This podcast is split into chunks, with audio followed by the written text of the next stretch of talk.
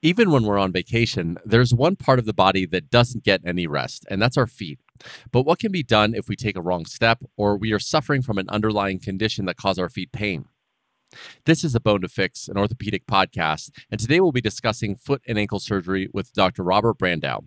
He's a board certified and fellowship trained foot and ankle surgeon specializing in the treatment of foot and ankle disorders for Orthopedic Associates of Central Maryland Division. Hello, I'm Prakash Chandran, and I've got a bone to fix with you.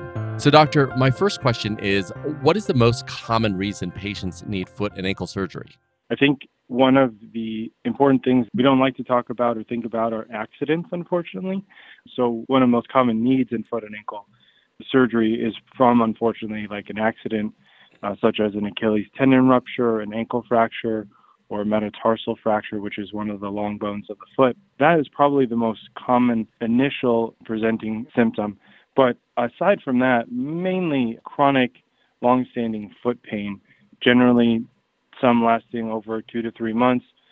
That could come from if someone has a high arch foot or a flat foot or some sort of uh, bunion deformity or even some arthritis would be some of the top reasons. Okay. And I guess before we go to the next question, to expand a little bit more on the accidents, what are the most common accidents that you see that prompt the need for foot or ankle surgery? One of the most common things I see in my practice is certainly an ankle injury. Um, that could be from usually a fall from a low height or, or a little bit of um, more of a height. Usually here in the fall or winter, you'll have some people up on ladders. So that can result in an ankle or sometimes like a heel bone fracture. But those are very, very common injuries, probably one of the most common surgeries I do in total in my practice. And then, you know, as we sort of get older and people are more active, you do see a lot of overuse injuries or sometimes even acute injuries like tendon ruptures as people continue to play sports and are very active into their advancing years. And could underlying conditions such as diabetes result in the need for surgery? Yeah, and unfortunately, diabetics are prone to a, a host of conditions most probably commonly we sort of think about our infection, but that usually comes from an ulceration. Ulcer is a hole in the skin that can create an infection and un- unfortunately sometimes can even create like a, a deeper bone infection. But usually people will get that because they have some sort of deformity such as like a flat foot. And is the history with people with diabetes, they are more prone to a disease called Charcot, which makes their foot a lot flatter. But yes, unfortunately, people with diabetes need to be very acutely aware of the status of their foot, make sure that there's no ulcers, skin breakdown, and they're taking good, proper care of their feet with uh, proper diabetic shoes, inserts, and routine care every three or six months. Okay, understood. So if it is found out that someone needs foot or ankle surgery because of some of the reasons that we just talked about, what are some of the different types of foot and ankle surgery? Sure. Yeah. We'll, we'll just we'll stick to some of the very common ones like we talked about. So an ankle fracture, when someone has a, a fracture of the lower leg around the ankle, the bones that make up the ankle, those need to be fixed and put back together if they are found to be really out of place or displaced, as we call it. That is usually done with a combination of plates or screws, and those are fixed very commonly, especially in athletes or with fractures that are very commonly displaced. Additionally, people with longer standing arthritis or you know what people will consider a, a more dorsal bunion or something to that effect can sometimes require surgery to sort of get rid of the arthritis or sometimes fuse the joint.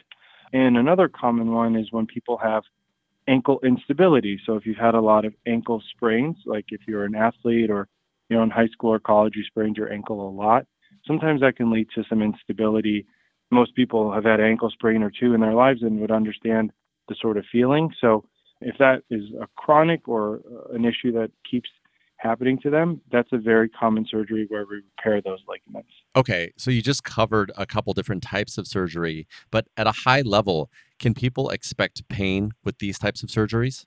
The indication, especially in the traumatic events, like I mentioned, such as you know, ankle fractures or ligament ruptures or other sort of fractures, those can be very painful. And usually people are seeking treatment very initially.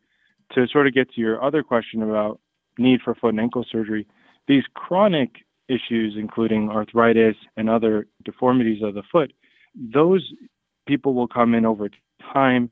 uh, when they really have exhausted a lot of uh, conservative treatments? I think it's a good question and something for people to understand that foot surgery, the after effects or the post-operative care, can definitely have some pain associated with it, as well as swelling to the area. And those are all managed with a good post-operative pain management protocol.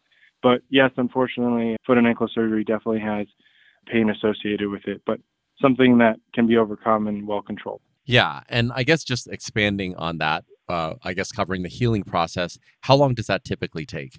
It's very variable depending on the type of surgery. The patient's age and health status, I think, are the biggest things. Like mentioning before with the foot and ankle, there's definitely swelling associated, usually with any incision, big or small. So, generally speaking, depending on the nature, whether it be a fracture or a ligament rupture or reconstructive type surgery, there can be a period of non weight bearing for sometimes four to eight weeks, depending, eight weeks being more severe cases. And then there's a good postoperative rehab protocol where we'll get you to work with some really good physical therapists to get you back walking out of a boot and into a brace and then into your normal shoes. Now, you kind of touched on this the fact that age and health status uh, plays a factor, but are there any other difficulties or complications that patients need to know about when healing from surgery? One of the things that is difficult with foot and ankle surgery is just simply being non weight bearing for a long time and the logistics of getting around your house, maybe with a knee roller or a walker or something to that effect, that can really make it difficult, especially if you live in a house with more narrow hallways or an older house where there's a lot of stairs, but they're narrow as well. Or frankly, if you just don't live on a, a single level home, makes it more difficult just by having stairs. So I think regardless of any demographic parameter, I think that's really important just to understand the logistics that you will be only using one leg for at least a short period of time. And, you know, just finally as we close, I'd love to talk a little bit about being proactive with your foot and ankle health. What's the best advice that you could give patients to improve and protect the health of their feet and ankles so they don't require surgery? Foot pain is not normal is a very sort of easy way to think of things. If you are having pain, please go see a foot and ankle specialist to get diagnosed with a problem that could uh, be very treatable and prevent further injury. A lot of things that we can do, including orthotics, physical therapy, can really prevent a lot of acute on chronic injuries and prevent surgery needs in the future. Absolutely makes sense. So, you know, uh, just I guess final question given all of the experience that you have, all of the different surgeries that you've been a part of, recovery programs that you've seen, what's one thing that you know to be true that you just wish more patients knew before they came to see you?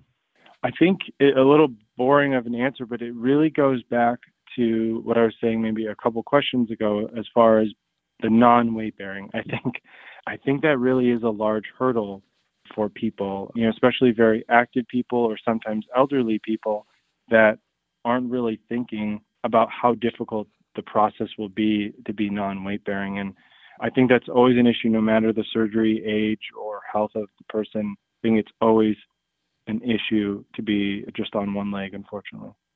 Yeah, because I imagine that there is a certain level of uh, impatience when it comes to healing. The feet obviously carry you everywhere. It's part of everything that you do, and you just want to get back to activity as soon as possible. So I imagine that you see that people find it difficult to really not put any weight on their feet, right? Yeah, I mean, the quick example I sort of tell people is imagine getting up from the couch and walking to the bathroom uh, normally, and then that just became 10 times harder when you're non weight bearing because mm. you have to use your arms you're swinging your other leg putting more weight on that side probably takes you you know four times as long to get to the bathroom and that's you know we're talking about maybe a 10 second walk so it can be a lot in the beginning but you know luckily there's some tips and tricks uh, that we can use to help you get around faster well dr brandão thank you so much for your time i truly appreciate it no i appreciate your time thank you that was Dr. Robert Brandão, board certified and fellowship trained foot and ankle surgeon specializing in the treatment of foot and ankle disorders for Orthopedic Associates of Central Maryland Division. For more information, you can head to mdbonedocs.com. If you found this podcast to be helpful, please share it on your social channels and be sure to check out the entire podcast library for topics of interest to you. That's all for today. I'm Prakash Chandran, and that was a bone that's fixed.